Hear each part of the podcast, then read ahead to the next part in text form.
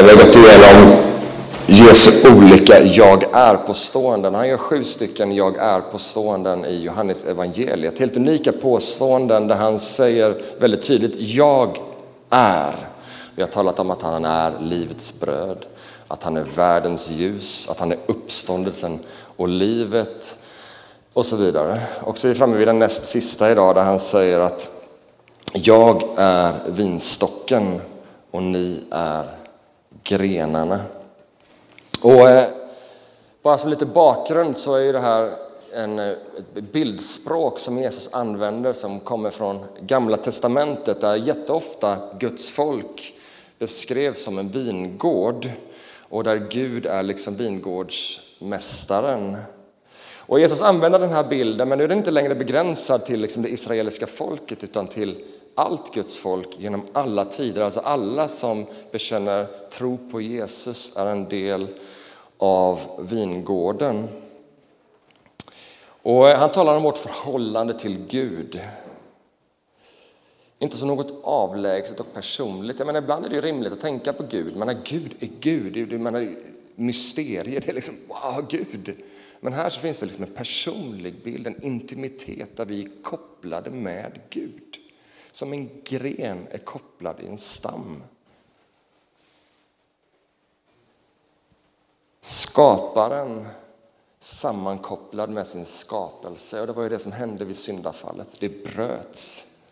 Men som vi sjöng i en sång, han kunde inte tänka sig himlen utan oss. Han kunde inte tänka sig en tillvaro utan oss. Så han kom hit ner och liksom på något sätt förde in grenen i stammen igen så att vi skulle kunna ha relation med honom. Så Jesus är vinstocken och vi är grenarna. Vilken bild för att beskriva den intimiteten, den kopplingen vi har med honom och att det är så vi får leva våra liv. Alex, jag har inget mer att säga.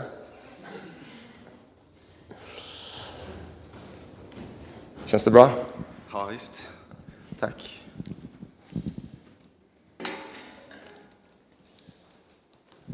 Ja, jag heter Alexander. Jag har varit här i Centro i knappt fyra år.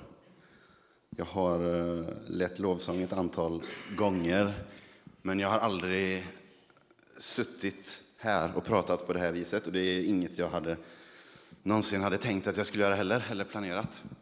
Men jag, sitter, jag, jag gör detta för jag tror att det är Guds vilja. Jag tror att Gud har lett mig hit.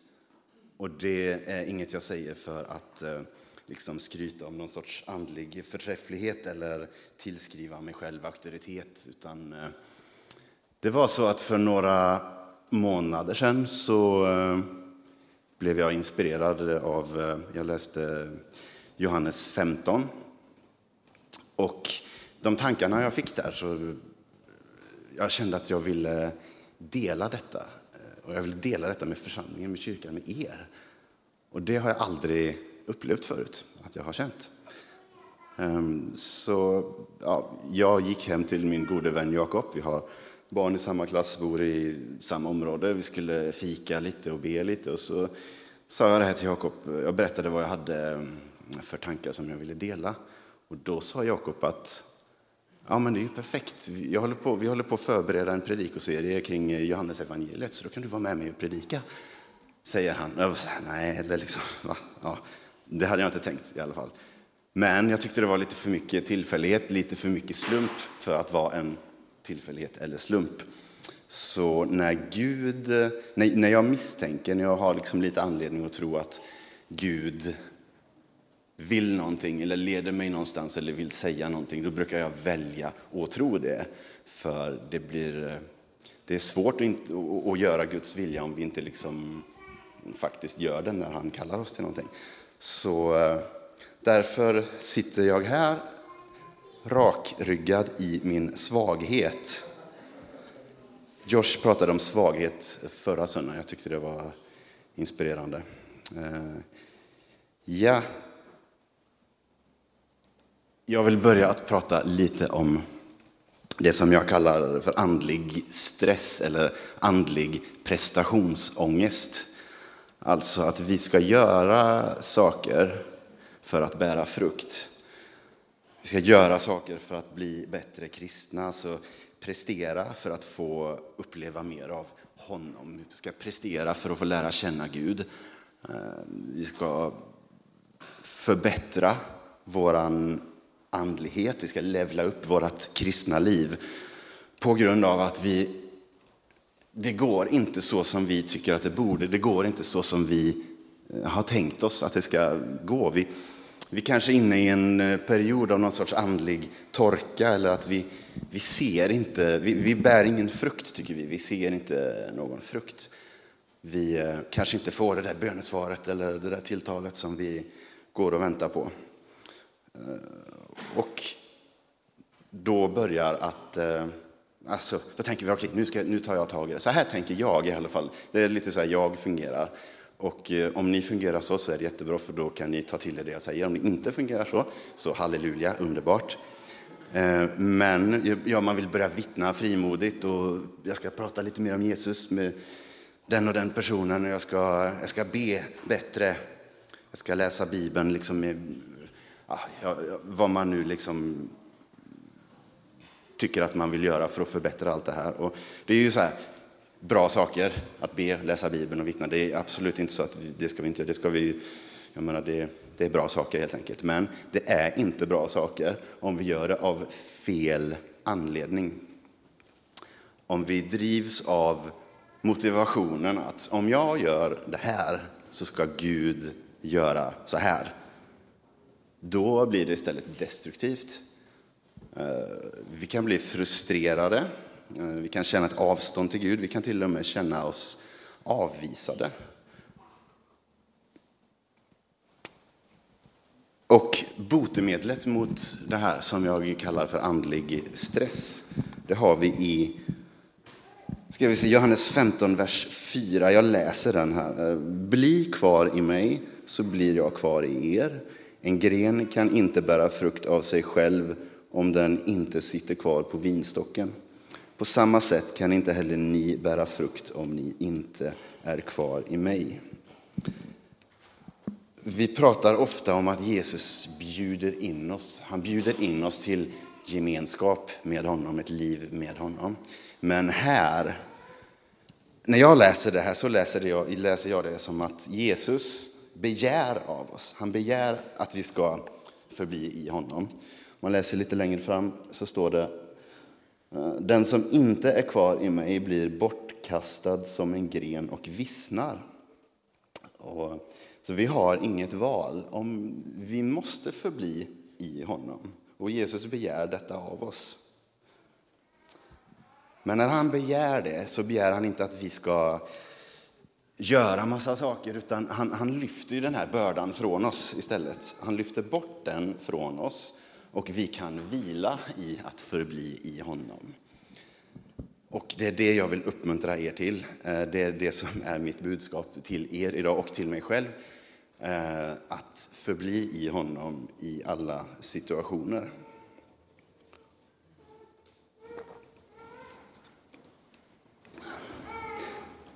Det är där vi börjar, det är där vårt andliga liv kan börja blomstra, det är där vårt det, är där, det är då det kan börja hända saker i vårt kristna liv.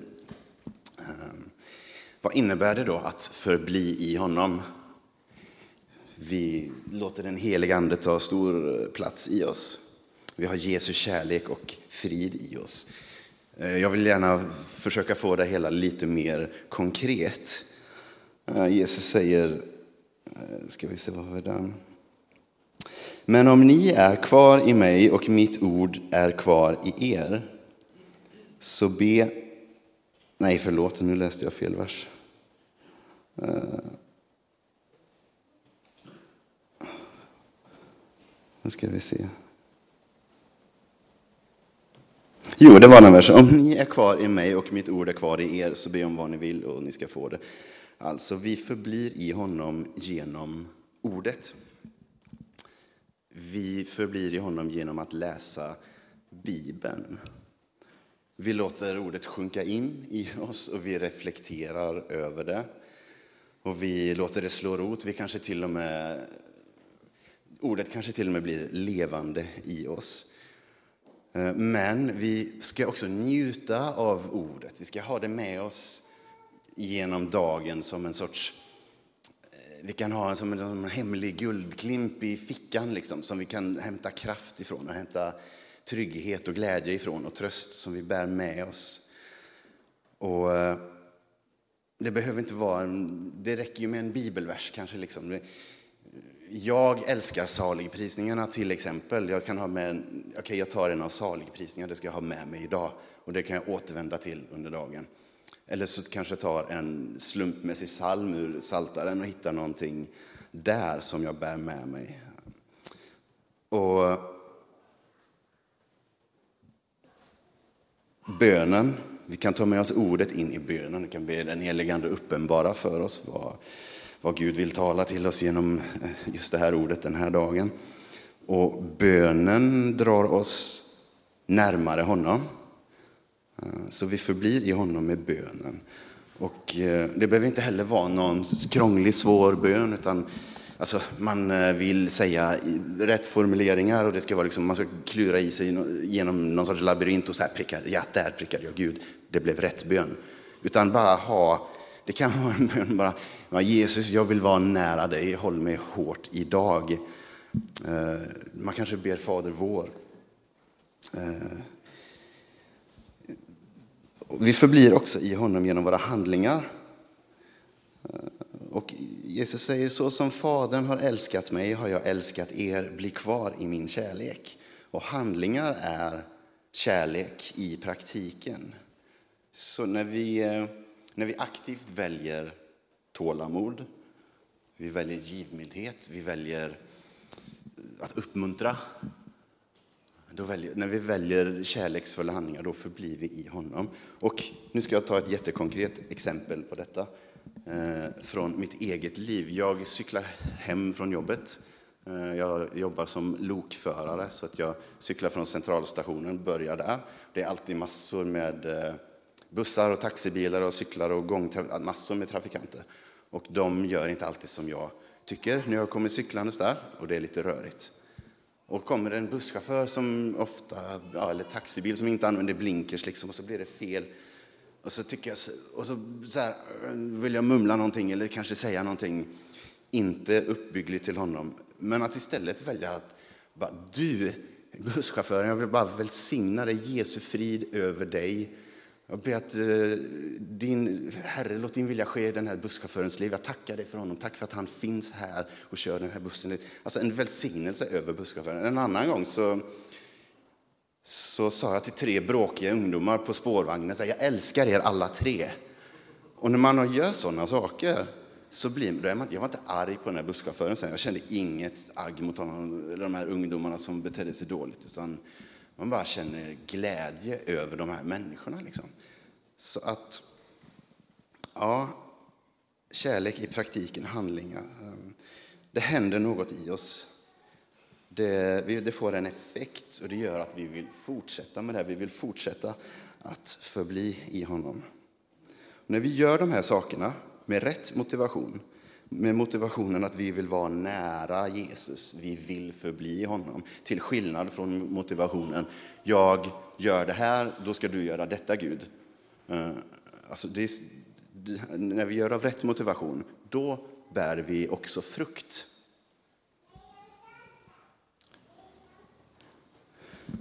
Jag tycker det är lätt att förbli i Jesus när det går bra, när, när livet flyter på, då är det inga större problem. Då är det, ja, det, går, det är enkelt. Liksom. Men när det börjar bli tufft och jobbigt och krångligt och det kan vara eh, jobbiga tankar som jag själv eh, inte får ordning på eller saker som händer i livet som det blir krångligt liksom och man, det blir inte bra. Då gör jag så här. Då tar jag Gud här, jag tar lådan här, det är Gud, ställer dig där, Gud, där får du vara. Här har vi alla mina krångliga grejer som inte, inte funkar, mina problem eller vad det kan vara. Så säger jag till Gud så här. Nu, Gud, får du vara där, jag måste ta tag i detta nu. Du har lagt det här i mitt knä och du vill tydligen inte hjälpa mig, så nu får jag lösa det här först och sen så hörs vi senare. Liksom. Det är så jag funkar. Och det är samma sak där. Om ni funkar så, jättebra, för då kan ni ta till er det jag säger. Om ni inte gör det, så halleluja. Men jag tror att i våra hjärtan, när vi är i sådana här lägen, jag är i ett sånt här läge, så ja, men då längtar vi, har en längtan tillbaka till Gud. Vi vill, eh, vi vill vara hos honom, vi behöver honom, vi, vi vill vara i hans famn. Och då tror jag att en bön som vi ber med hjälp av alltså ren viljestyrka, vi vill inte be, för vi är i det här läget, liksom, det krångliga läget, vi vill inte be, men vi använder bara ren viljestyrka och ber i alla fall. Den bönen är lika kraftig och mäktig och värdefull som en bön som vi ber när vi är uppfyllda och inspirerade, eller om vi är en hel grupp. Liksom.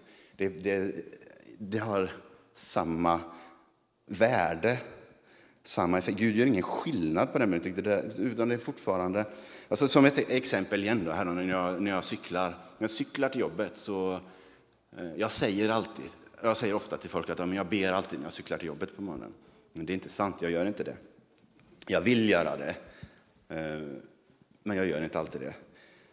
Så det är en morgon när det är en, ett krångligt läge. Så jag vill till jobbet, jag vet att det finns kaffe och klockan är tre och tio på morgonen och det är kallt och det är inte liksom, nu, jag bara cyklar den här cykelturen så kommer jag fram och så är det bra. Jag behöver väl inte be liksom. Nej. Så bara, nej men okej, men jag ber väl då, alltså, för jag ska ju fortfarande cykla den här sträckan. Så det blir ingen, jag kan ju lika gärna be då. Uh, och eh, så gör jag det och så kommer jag till jobbet och så tänker jag så här, oh, jag skulle inte ha bett. Uh, nej, det gör jag inte. Utan jag tänker så här, vad, alltså, vad bra, vad skönt det är att komma in på jobbet här nu. Och så har jag riggat spelplanen för gemenskap med Gud den dagen.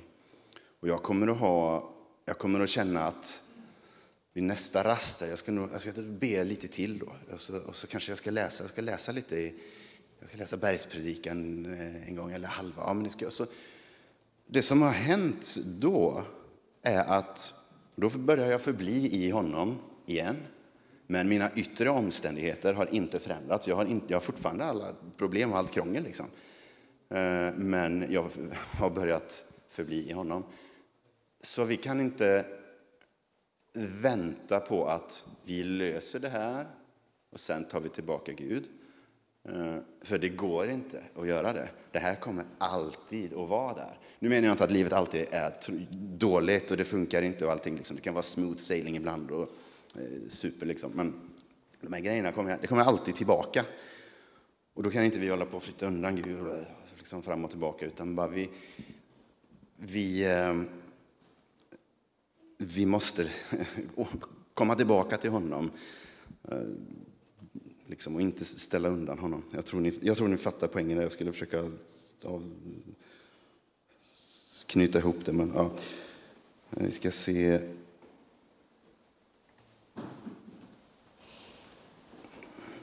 Ja, okay. Det här med frukten då. Eh, om ni är kvar i mig och mitt ord är kvar i er Nej, förlåt, nu var det fel. Om någon är kvar i mig och jag i honom bär han mycket frukt, men utan mig kan ni inget göra. Eh, jag vill bara förtydliga den att om någon är kvar i mig och jag i honom, det är inte två kriterier som ska uppfyllas.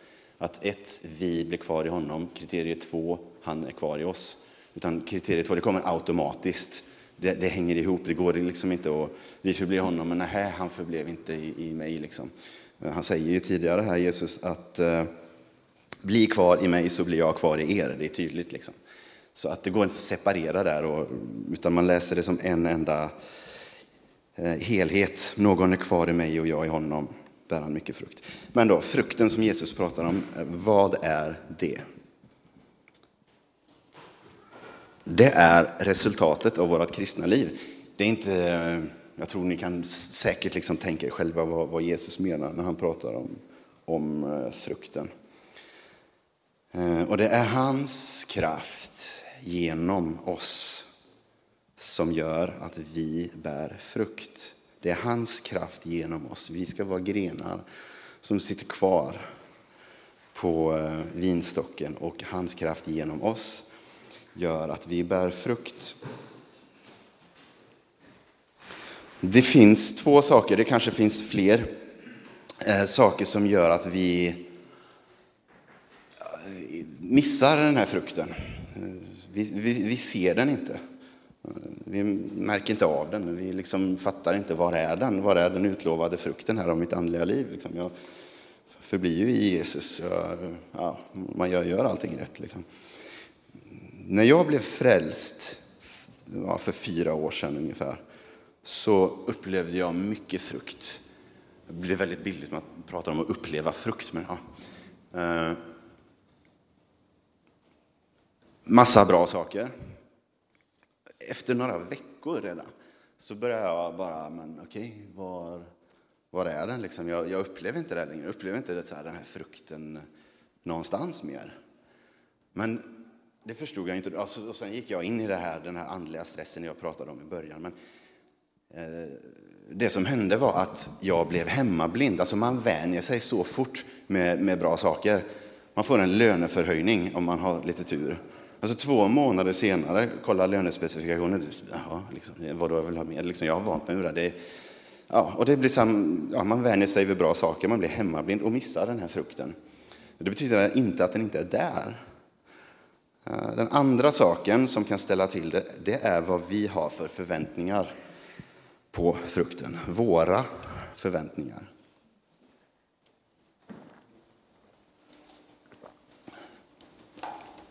Det är inte Guds vilja, utan det är våra förväntningar.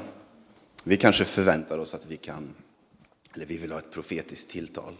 Vi vill gå in i en situation, i en konflikt där vi ska komma med, med helande och lösa det. Vi vill reparera en trasig relation. Det ska liksom funka. Vi ska vinna 15 själar till Jesus i, i augusti. Det var våra förväntningar. Jag tror att mycket sällan så eh, är våra förväntningar i linje med vad Gud har tänkt för oss. För det är Gud, det är eh, hans perfekta vilja. Det, det, det är den som gäller. Det är, där, eh, det är han som bestämmer frukten. Våra förväntningar de, de liksom har inte med saken att göra. Men vi går och stirrar, vi går och letar efter vad vi eh, väntar oss. Liksom. Vi säger, jag menar väldigt mycket mig själv här. Eh, och, och därför missar vi kanske all frukt som vi faktiskt bär. Och vi vet inte heller vad frukten är. Vi vet inte hur mycket, vi vet inte när den kommer.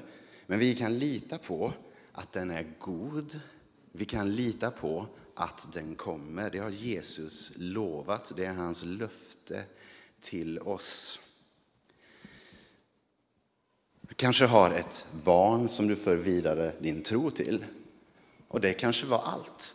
Jag tror att mycket, när vi blir omvända som, och vi följer Jesus så blir det mycket frukt som vi inte kanske tänker på och ser. Men om man pratar mer rent liksom konkreta händelser se att du för vidare din tro till ditt barn, men sen hände det, sen såg du aldrig, liksom, det var frukten.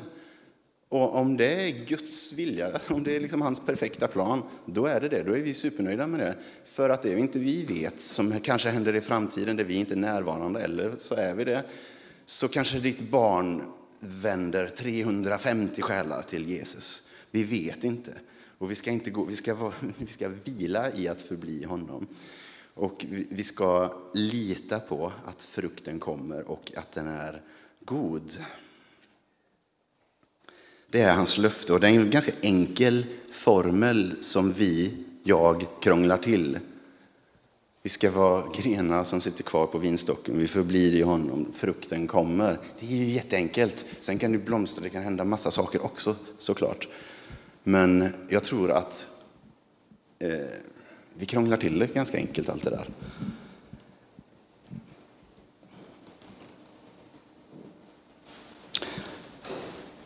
Jag pratade lite om det här med bön på viljestyrka eller bön liksom när eh, det inte känns rätt. Jag, jag bara tror att alla böner, när du ber hemma, kanske i hemlighet eller du ber med dina vänner i grupp eller du är här i kyrkan och lovsjunger, all lovsång, all bön all lovprisning Jag tror att det spelar så enormt stor roll i den här världen, i våra individuella liv och i våra, i våra kollektiva liv. Jag tror att det är någonting som vi måste, det, det är mycket mäktigare än vad vi tror och vad vi förstår.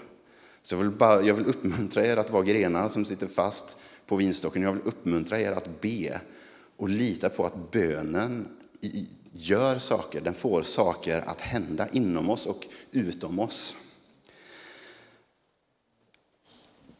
Jag avrundar eh, med en kort bön. Herre, jag ber att du ska fylla oss med längtan efter dig. Ber att du ska hålla i oss hårt. Gör oss till grenar som sitter fast på vinstocken, Herre. Låt din kraft flöda genom oss så att vi bär frukt. Amen.